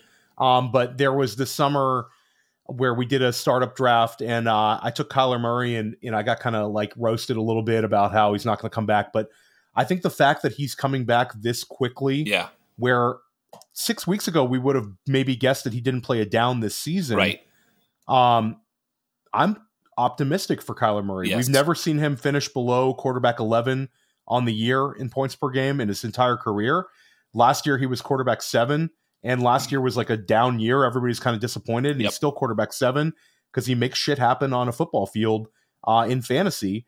And I think that this offensive scheme, uh, where Josh Dobbs has had all these games of over 40 rushing yards, and we like the way Hollywood Brown looks. We talked about Michael Wilson. Like I think Kyler Murray could come back and kind of quickly rise back into our discussion for this like top eight in in Dynasty. I really do. Totally. I think that he's got totally. he's got a lot of lot of lot of interesting things going on there in Arizona. Yeah. Uh, so I love the way you just said. So if we have Mahomes, Allen, Hurts, Lamar, and then just Herbert, let's just say those five. Anthony Richardson, whatever. But then we have this sort of group, this Lawrence, Burrow, Tua, Stroud. I would say, and I, I love the way you think, if we just turn the dials on how we're playing uh, fantasy football and we go from safety to ceiling, like, you know, high risk, like turn up the dials on high risk, you would take Fields and Kyler and put them up ahead of Anthony Richardson right behind Herbert, you know, because for ceiling, it's like, no, no, no, Kyler Murray is going to outscore all those other four dudes, you know, if he hits his ceiling because he's got the rushing and the thing and whatnot. And same thing with Fields. The questions that surround those two players are what hold them down, not the answers, right? It's the questions, not yeah. the answers, right? Yeah, no, I think that's a great way of putting it. Fields, I almost think it's a I think it's almost a given at this point he'll be on a different team next year. I really think that Chicago is going to pivot off of him this offseason. And I think that's not necessarily the worst thing. No, I agree. Uh, like getting away from Eberflus potentially, like I think that the that the dream outcome. I've been saying this. I Justin heard you Fields, say it. I, I almost wanted you to fucking shout me out because I've been saying it so much. Say it. You're you were all on this one, but he's a Georgia native. Yes. They took Kyle Pitts over him. Atlanta Falcons. Um, you know, during the draft, yes. they were kind of linked to Justin Fields as a Matt Ryan replacement. They chose to go with Kyle Pitts, but you get the idea of Justin Fields going to his home state, playing eight games inside, um, and having this very, very strong talent around him and a defense. Yes. And Atlanta also is going to price themselves out of being able to draft some of these elite quarterbacks in this in this draft. So it's like, do you want to kind of take like you know, uh, quarterback at like 19th overall, or do you want to just go and get like Justin Fields? And I think that the the Justin Fields pivoting to the Atlanta Falcons would be like the greatest thing for his career. Yes. It would be a great thing for Atlanta. It would be super exciting for us as fantasy managers. Um, so I think that there's a chance that that that pivot comes where it's a much better situation for Fields. And I think that this Chicago coaching staff with Eberflus has been like a like a joke, complete joke. Yes. And Fields has also had to go through multiple offensive coordinator changes in his career. So I think him moving on to a different team, we've seen this incredible fantasy production in stretches and in certain games. I think he'll settle into a range in dynasty like kind of where we have him now. Yeah.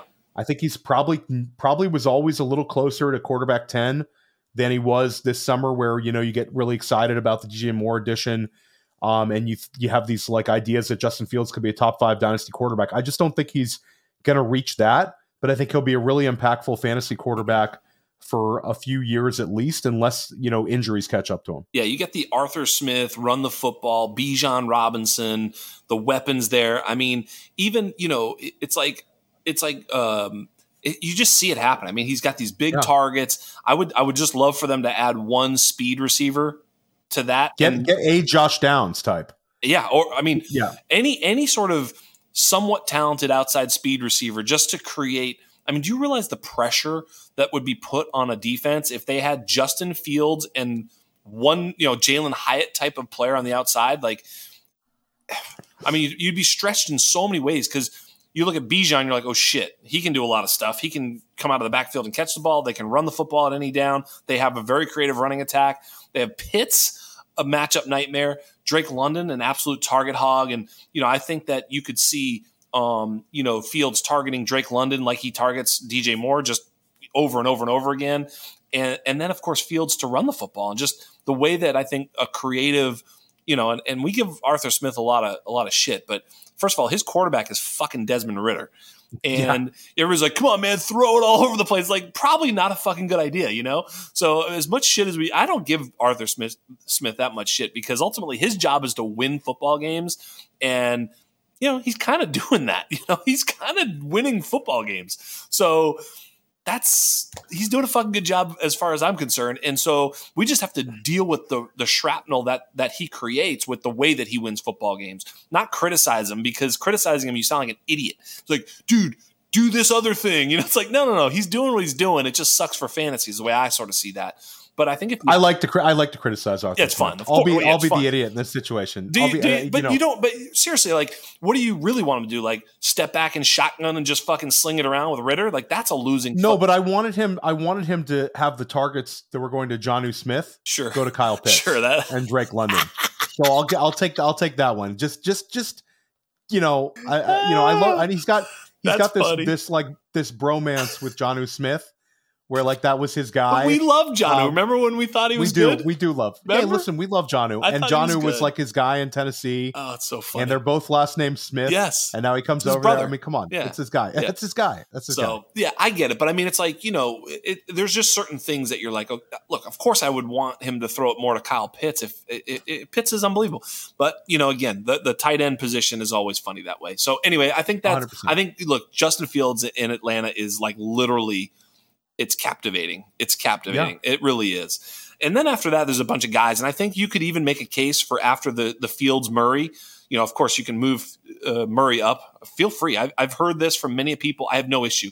I feel like you can move him up as high as quarterback five in there with Justin Herbert, and you're not crazy.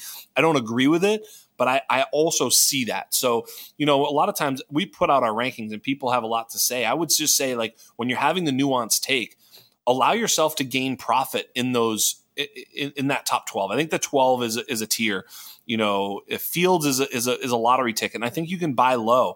So if you feel like Fields is going to be fine eventually, you know, he's he's a buy. If you are really scared, I think it's still a good time to sell him because he's still worth something. So, uh, but after that, you get you get the guys like you know, it's basically Dak, Purdy, Cousins, Geno, Goff, just guys that score your points, but and still have a a fairly decent future. I think Dak is probably the the gatekeeper of that group, along with probably Purdy, I guess. Um, I like the Purdy. I like you know we moved Purdy up. Yeah. And I think Purdy's interesting because Purdy's given us four QB one weeks this this year. Yep. He's got the quality of the of the offense around him. Shanahan believes in him, and also you've got the fact that San Francisco can pay him this dirt cheap contract. Yeah. So like they don't have any incentive to move off of Purdy. Right. Um. So for me, I'm taking Purdy ahead of Dak. That's fair. Um, and I'm doing it fairly confidently. Yeah. I think to me, like it's a it's a drop from Fields to Purdy. Yes. But I think you can make an argument that Purdy's like QB thirteen Yep. ish in Dynasty right I now. have him at 14 that right there with Dak. And if you said, if we were in a startup and you're like, let's just take Purdy, I'd be like, okay. You know, right? Either way, that's fine. I think Purdy's younger and yeah, it's fine. I think he's insulated. I think he will eventually get a contract. What kind? Who cares? But he'll get one. But at this point, you're right. He's insulated by his contract being so small, and eventually he'll be interested, it, it, you know, insulated with a with a bigger one. You know, but he is. You're right. He's insulated because he's free 99, and, and they love him, and and he's a good player, man. He's a, he's a good quarterback. good. He's good. You know, I don't think he's as good as like Kirk Cousins in real life. You know, I think Cousins is a better football player, quarterback, but it doesn't really matter. You know, because Yeah. he's still going to be playing for that that great San Francisco team, and uh, that that helps him. So, um, and Cousins is like forty years old. So, but Cousins, man, what a fucking performance this past week, and you know he's been he's been found money in in, in dynasty superflex leagues for I don't know how long, and he has some big weeks, but he's just he is just right on the right on the cusp of quarterback one every single year for like the last like almost ten years. Yeah, and I almost think Kirk Cousins is, is still a dynasty buy, even though he's 35, Yeah, because you can just see him. Like, let's say next year Minnesota moves on, wants to go, gets access to a, a rookie quarterback, moves on from Cousins. Um, that could happen, or Cousins just retains his job with three excellent pass catchers, or you could see Cousins be like a like a pivot, and a number of teams just move on to Cousins and look at him as a as an upgrade at the position. So I think Cousins has so many outs. He's 35, but he seems like the kind of guy that's going to start until he's like 40. you know, like he, I think his his he was the quarterback six last year. You know, yeah you know what he is this year? quarterback six ish. He's quarterback six. yeah, Like, Yeah. I mean, what do you want him to do? Like, you know, he is he's actually a difference maker because of how cheap he is every single year. Like eh, on, on the transaction basis, you're you're paying low end QB two prices, and then you're getting QB one performance. I mean, it's just he's so so good, and he's so undervalued because of the sort of you know the perception of this big game thing, which has been true actually, but who gives a shit? You know, it's like I don't. I, I, we're playing fantasy. It's not real life or whatever. So it's been he's been so great. So I, you could even talk me into having him above Dak, uh, although that's a little bit harder case to make. I think Dak still holds pretty good upside, but yeah, Cousins been so good, and I think that's about where it starts to get a little bit murky um, in in the quarterback land, and you know that puts us about okay twenty as you mentioned with like Stafford and Watson. That means there's like twelve teams with like major question marks at the quarterback spot, which is also why when people say, will argue like, dude, Fields, you got to get him out of there because he's not going to have a job. It's like, yeah, he will. You, Tennessee wouldn't like to have fucking Justin Fields or, you know, New England or, you know, go down the list of all Tampa Bay, right? Um, all these teams, Denver, you know, there's not enough. someone rookies. someone's going to give someone's going to give Justin Fields another opportunity to be a starter. He's a first round draft pick and he's flash talent. The I do think that losing a lot of football games, NFL teams will sometimes hold that against these guys. Yes.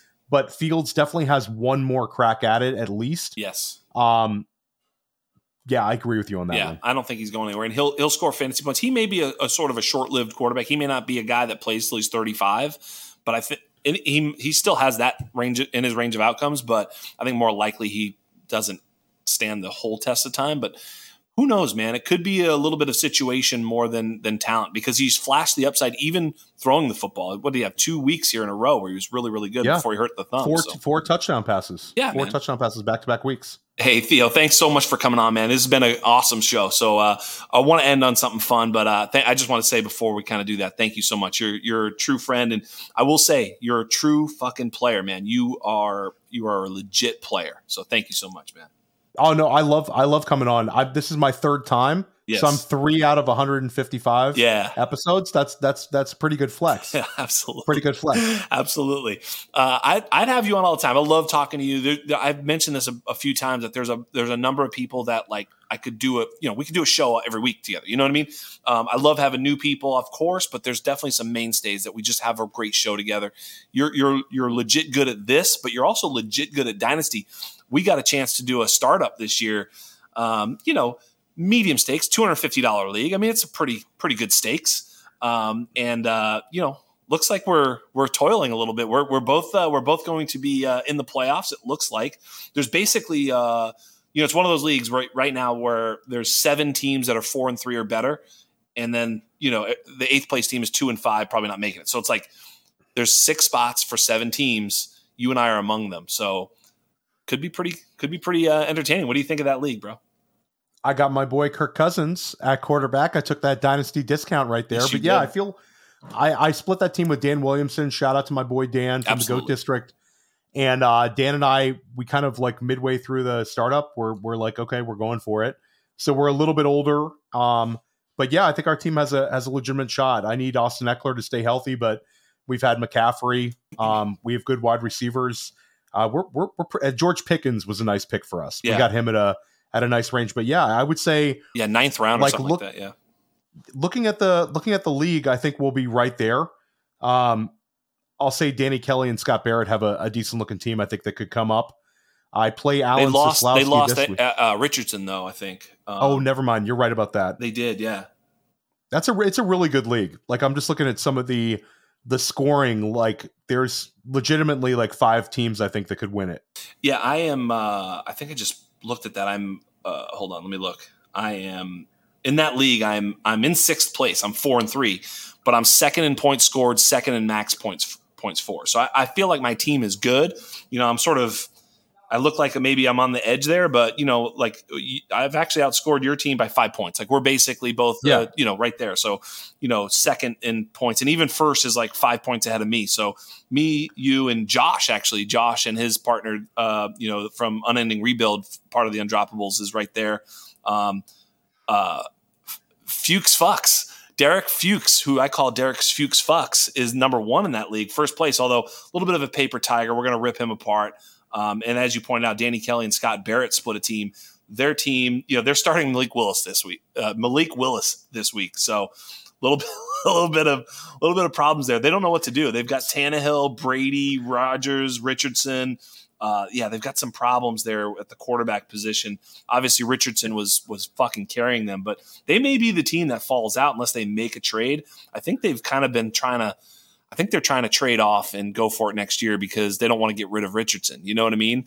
So There, it's a very it's impossible to catch up in this league because it's such a deep format. yes, Like you have it's the the benches are so deep. There's literally nothing on the waiver wire. correct. Um, like there's nothing. I'm looking at the available players now. There's nobody. There's nobody. It's a wasteland. It's an Yes. absolute Yeah, wasteland. everybody's rostered. Um, it's one of those things too where only rookies can go on the taxi. I think it's a ten man taxi, but only rookies can go on, and it locks after the after the draft. So like we had our that, this one was was like we had our regular draft, and everybody filled their you know grabbed all the rookies. So there's no rookies for sure because everybody's you know loaded up their taxi with all these rookies. You know, so it's like yeah, there's like 35 man roster plus this 10 man ro- uh, taxi. By the way, the taxis are fucking hilarious because like hold on, let me see my taxi. It's like you know, I mean, I have Jalen Cropper. You know, I have Travis Dye. Like nobody owns Travis. Dye. But what am I going to do? Just drop him? Why not? I have Cameron. yeah, might as well load it up. Cameron Peoples. Like so, yeah. They're everybody's roster this league. Absolutely. Um, I, we have zero. We have zero taxied players right now. Yeah. Dan and I need to need to need to start picking up those there's none. guys. There's nobody. You, you- There's none. Honestly, you'd pick up some sort of fucking backup tight end that nobody's ever heard of and never going to play in the NFL. Like you know, not on a team. You know, like you know, it's like what team? No team. You know, that's who you're going to get. Um, you know, in that league, I I did make a trade. Um, I traded my um, a first, 24 first and second, I think, for Breece Hall. Um, so now I've got you know Breece Hall on that team. I, I'm I'm looking good. I've got Puka drafted. Oh, dude, did you do you know how I acquired Puka in that league? no, break it down. Did you not? Do you not know? So we're in the startup, and uh, and I I know that Barrett loved Justyn Ross, and I did too. It's like the twenty fucking second round or whatever it was, you know. And I like I'm like, oh, you know, I so I snipe him right in front of him. I take fucking Ross. He's like, dude, what? He just explodes because you know he had him fucking. Yeah. he was taking him like it was the next pick for sure. And I took fucking Ross, and he's like, he just he's apoplectic. He can't fucking handle it. And so he sends me an offer, and I just basically swap his next pick, you know, in the in the draft for for Ross plus a second, third round pick. So I, you know, I give him my rookie third. I'll take his rookie second. And it's fair enough, you know. It's like, Yeah, but it's yeah. a little bit. I, I kind of squeezed him a little bit, but that's fine. He's like, fuck it, whatever. You know, so I, I do the trade, and then the next the pick that he trades to me, I take Puka. That's just how you do it. That's and how you'll ne- he'll done, never dude. he'll never forget that one. You're never gonna let him forget that. I mean, come on. But I didn't think I had. I was like, oh, Puka's good. There we go. That's nice. You know, it's like, oh my It's god, wild. 20 second, 20 second round Yes. dynasty startup Puka Nacua. Puka Nacua. times. Yes, Yeah. and it's one of those leagues. You're right. It's a it's a bit of a deep starting lineup too. So it's like uh, qu- quarterback, two running backs, three wide receivers, tight end, one, two, three, four flex, and then a super flex. So it's pretty deep. And so in the startup, if you're gonna compete, like I took, you know, um, Jakobi Meyers and a couple play- like Gabe Davis and Jakobi Meyers ahead of some of these upside rookies. Like, you know, there was a lot of people taking Marvin Mims and stuff like that. But look, if you take Marvin Mims, unless he hits, you're fucked because you're not Yeah. going to have enough starting, you know, roster spots to to field a team every week. So you're like, if you take Mims, you're you're you're going next year. You, you just can't. So yeah, I kind of like Jayden Reed at the time more than you know Jakobi Meyers. But fuck that, give me Jakobi Meyers, right? You know, and, and going into the season, a lot of people were like, yeah, he's fine, but whatever. But now, like having Jakobi Meyers on my team is like the difference you know, because I'm getting production out of those those flex spots. Where if you look at a lot of flex in that league, nobody's getting any production, and that's that hurts them, you know. Um, so yeah, I think that was the the game theory, and that's that's the thing, man. It's like in that league, if I if if it was shorter, you know, uh, shorter starting lineups, I would have gone with more rookie upside in those middle rounds instead of you know those types of players. Did you make any moves like that that you can remember or that you want to? Oh, that you wanna like a bunch. Like we we uh, we we took guys like Odell Beckham and Josh Reynolds, Yeah, and in this this deep uh, Brandin Cooks. right. We took like we had took a bunch of these guys. Oh, you sniped me Um, on Cooks too. I mean, as it yeah, turns out, I I'm remember glad you that one, did. yeah. But I was like, "Fuck." Yeah, yeah. You want them back for Puka? You can have them. so, like 12, 12, 12 round difference in Yeah. startup value. yeah, Um, might as well. Yeah. Um, you don't want to be overweight. just send it. I'll take a look at much. it. Yeah. Send it. I'll take a look. think think about it think about it um but yeah in this sort of a format you want to get those guys you can get a 10 pointer out of um because again you're starting so many players and again the quarterback depth matters Yeah. like being able to have like being deep at quarterback like it absolutely matters so it's yeah it's a sicko sicko de- deep format my team's going to be so bad in like three years with all these old guys but what are you going to do Yeah, absolutely. No, it's just fun as hell. So we'll we'll have to see. I mean, you know, it, you know, I've got I've got Trevor Lawrence and Dak and Mac Jones. I mean, so yeah, the quarterbacks. You know, if you have three, you're winning. If you have four, you're a unique. You know, unique build in that league, and you probably don't have depth enough at other positions. Really the startup was a very, very sharky moment. It was, it Yeah. felt fucking. It was like every time your pick came around, like, dude, all my guys are gone. like every round Yeah. was just brutal. So, all right, man. Well, I hope Yeah. I hope I beat your ass, and I want to win that league. It's really one of those things. It's like I really, really want to win that league so bad. to be continued we'll have to talk about this in, in like eight weeks You got it, buddy. Well, thanks for coming on and um, tell all the people what you got going on over at Player Profiler. I know you're doing honestly some of the the hardest work. I, you know, we say hardest working guy in show business. I think you're the hardest working guy in fantasy right now. Um, you are someone to be respected for all that you do. So, tell the people where they can find you right now, so I can I can uh, get everybody going. No, I really, I really appreciate that. You can find my written work at playerprofiler.com. I write the waiver wire article. I write the sleepers article. Um, I do an article called the two minute drill that comes out on Mondays, which is like my biggest takeaways of the weekend. And then I have a couple other like special articles here and there, trade deadline stuff, um, some dynasty articles. But my podcasts, you can find those. Uh, you know, a lot of you who are subs- listening to this podcast, The Undrafted, are also listening to press coverage and first class fantasy. for sure. Uh, those are my two podcasts. And then Sonic Truth, we're doing about once a month. That's with Matt Kelley and Alan Seslowsky. Um, and then I also have another podcast coming out next month, a new Dynasty podcast called Dynasty Life. And Scott doesn't even know, but he's coming on Dynasty Life For at some sure. point early on in the process. Hell yeah. Uh, so that's that's going to start up soon, and then you can find me in the Goat District once in a while. Not as much as as I used to be, but I'm still in the Goat District streets uh, every now and then on a Tuesday evening. So yeah, I'm, and I'm dropping videos as well. Check out Player Profiler YouTube. We're doing like some video breakdowns, trying to do that as well. So yeah, we're we're grinding. It's week eight. We love it. It's uh it's always a blast coming on here though. One of my favorite Dynasty podcasts, one of the best Dynasty podcasts available is the undrafted. It's the hands best. Down, Come on, not let's not close. fucking. Let's not. Just It's because right you there, have right one, there. because you have Yeah. one, second Yes. best, you're gonna put me second. Fuck that. Fine, fine. It's the best. It's the best. It's better than me. It's better than me. I'm only having fun with you, brother. That's right. It's so it's it's it's fire though. Hey. the guests you have, the Yes. conversation. It's it's fantastic stuff. Absolutely. And the other thing that you are, uh, what you know, you, we're friends, and I see all your shit all the time. I forgot how good it is. I actually do enjoy. You'll do the thing where you do the, um, the, the your Twitter, man. You'll put like a video. Oh yeah, dude. What, those my are memes are on point, dude. Yeah, they're so good. The point. you know, this is uh, all Zayflower owners watching. You know, you know, so and so throw to somebody else. You're like, it's all like, it's just really great. Your Twitter feed is actually really good. I love those. Those whatever Appreciate the fuck you that. call Appreciate those. that. Yeah, those are fun. Yeah. fuck. All right, man. The people the people demand more, so They do. You got to give them what they want. I'm just gonna say before we finish, go get Trey McBride. Obviously, Ertz is out. Trey McBride's gonna be gonna be big. Pierre Strong, go get him. Um, trade for Austin Ekeler, I think. Courtland Sutton might be a sneaky trade guy. What do you think? You like that?